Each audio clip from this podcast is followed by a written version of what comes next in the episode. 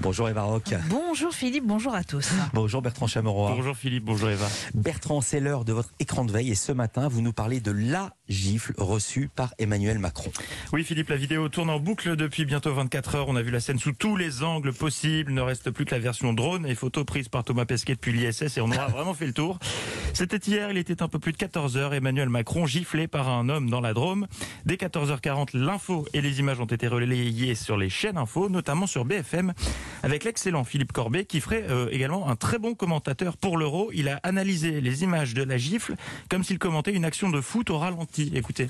Si je comprends bien la vidéo, puisqu'on l'a regardé, regardez, cet homme, lui, il tend la main à un homme et de l'autre main, cet homme euh, le gifle ou euh, tente de gifler. Je ne sais pas exactement en voyant l'image si euh, euh, la paume de sa main est arrivée sur la joue du président.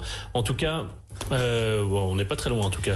Oui, vous avez noté la précision Ouais. dans l'analyse. Il vérifie, hein, c'est la VAR. Si Ouais. la paume de la main a touché la joue, j'étais à deux doigts de sortir la palette graphique et la Spider Cam. Moi, je milite pour que Philippe Corbet euh, commente le prochain match des Bleus.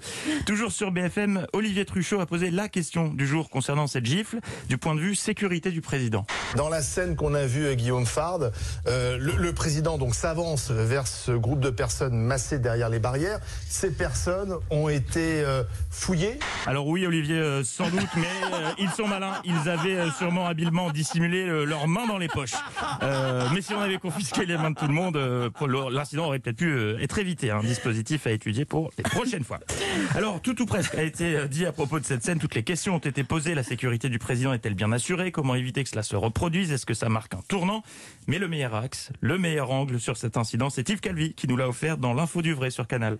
Bonsoir à toutes et à tous, c'est l'info du vrai. Nous sommes ravis de vous retrouver pour une heure et demie d'actualité en direct sur Canal+. La seconde partie de l'émission est ce soir intitulée Macron agressé, gifle ou claque. Euh, Gilles Claque. Et oui, on l'avait pas vu venir, ce dossier, un angle original qui a le mérite de se démarquer de la concurrence et à l'occasion, si vous connaissez la différence entre une gifle et une claque, euh, faites-moi signe. Autre question posée dans l'info du vrai. Est-ce grave ou peut-on en rire? Eh bien, je serais tenté de répondre euh, non. hein, car que ce soit sur un président ou n'importe qui d'autre, une claque ou une gifle, euh, je sais pas ce qu'ils ont tranché, hein, ça n'est jamais drôle. Mais ce n'est que mon avis. Yves Calvi, qui euh, lui était plutôt partisan du rire. L'agresseur, lui, nous a fait une bonne imitation de Jean Reno dans Les Visiteurs. Voilà, le président de la République se fait gifler par un type qui dit Montjoie Saint-Denis. C'est une bonne imitation de Jean Reno. Sur CNews, face à l'info, s'interroger sur le profil de l'auteur de la gifle. Et Christine Kelly et Eric Zemmour nous ont fait découvrir un nouveau terme dont j'ignorais l'existence.